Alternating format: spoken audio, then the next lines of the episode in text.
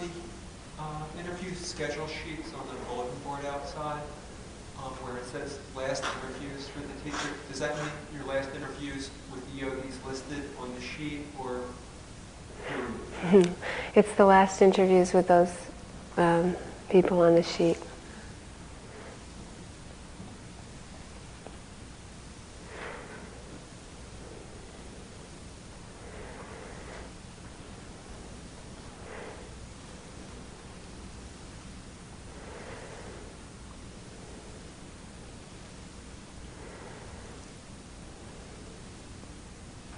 This goes way back, a couple months.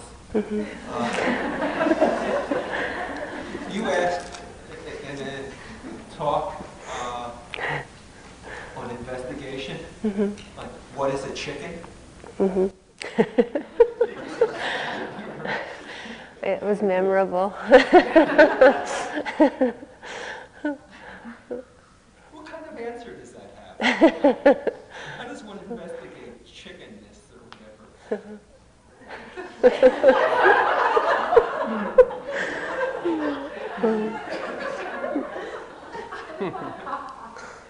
I guess I have to repeat the question. um, the question is about a talk I gave at the beginning of the retreat about investigation. And I mentioned uh, as one of the things that one could investigate is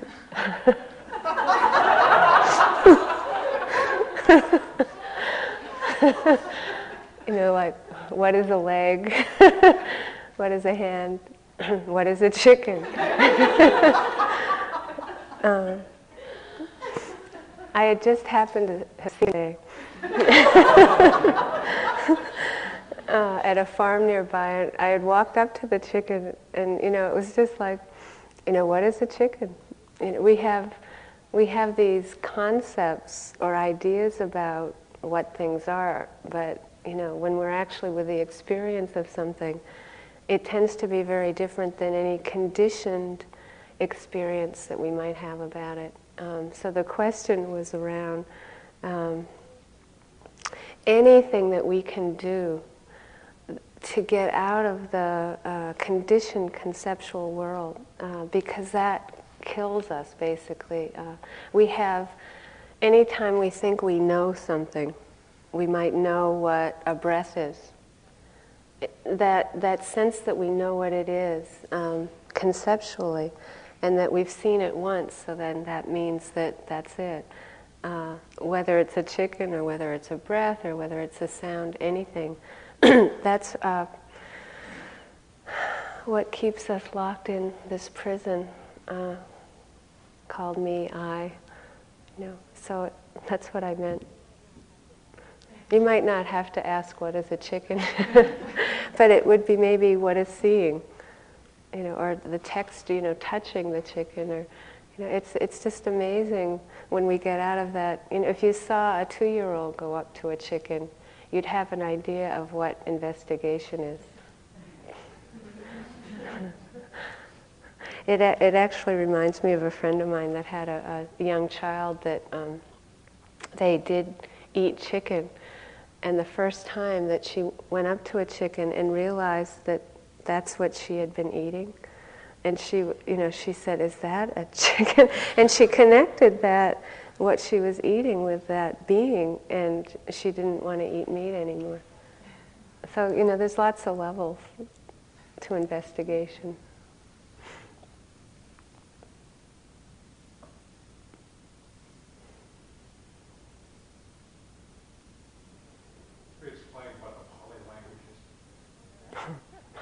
Sure.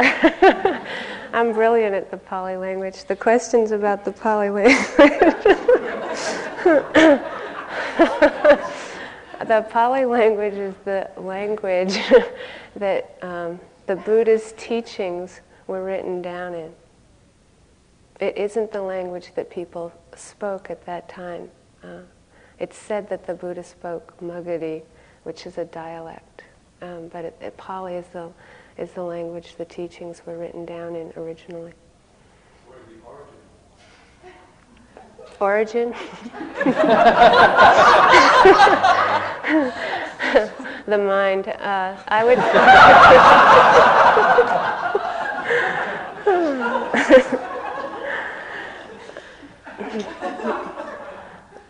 I think Sanskrit is what you are usually supposed to study before you study Pali if you really want to get into the roots of the language. Yeah.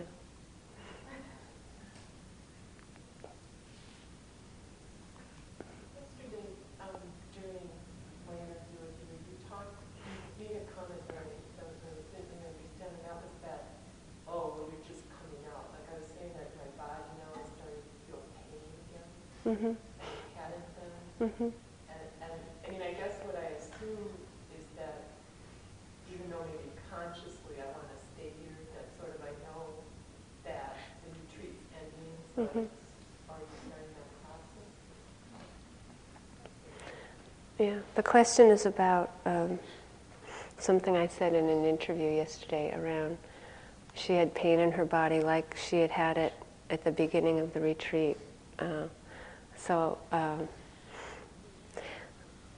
the answer is an important answer, I think, for where we are in the retreat, because most people will find that um, the, the, whole retreat, in some ways, will come back in the next few days, so that you'll have experiences where you feel like you feel normal, even though I can assure you that you're not normal.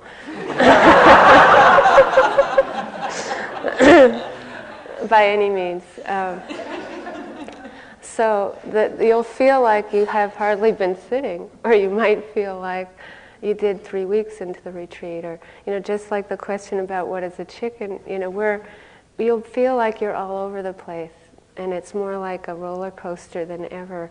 Uh, and then you'll find that you'll dip in and be very quiet again, um, deeper than ever, because there's so much momentum behind you. Uh, so it's a, it's a little, I just recommend kind of holding onto the rails because it will feel like you're, you're moving through many different levels of reality. and it, it's okay. It, it, things will change much more quickly. Um, so if you feel like your body feels like it did at the beginning of the retreat, you might experience, say, if there was less pain, you might experience more pain. Um, and it's just that it's just that your body is kind of coming out more into uh, what we would call a regular kind of consciousness. Uh, and then you might find that you dip back into deeper layers. And it's, it's just, um, you don't have to worry really about coming out. Your body and mind will take care of it. Uh, I think you'll find that future thoughts will call more right now, or it has been for a while. And that's just, again, part of your body and mind preparing to break silence on Tuesday. You know, so just remember to say not now and come back. Um, I think of the end as like um, a great preparation for dying because um, it's like a kind of a death and everything comes back and you'll see it more clearly than ever. It's very powerful and beautiful.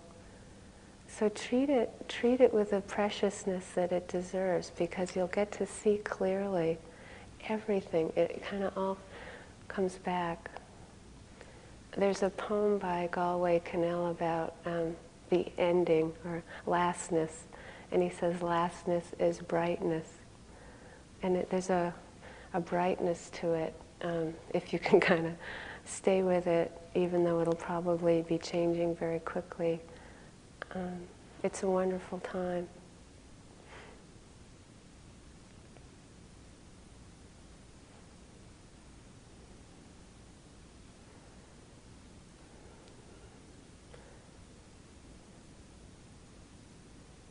It's like um, kind of like the brightness of the snow today with the sun.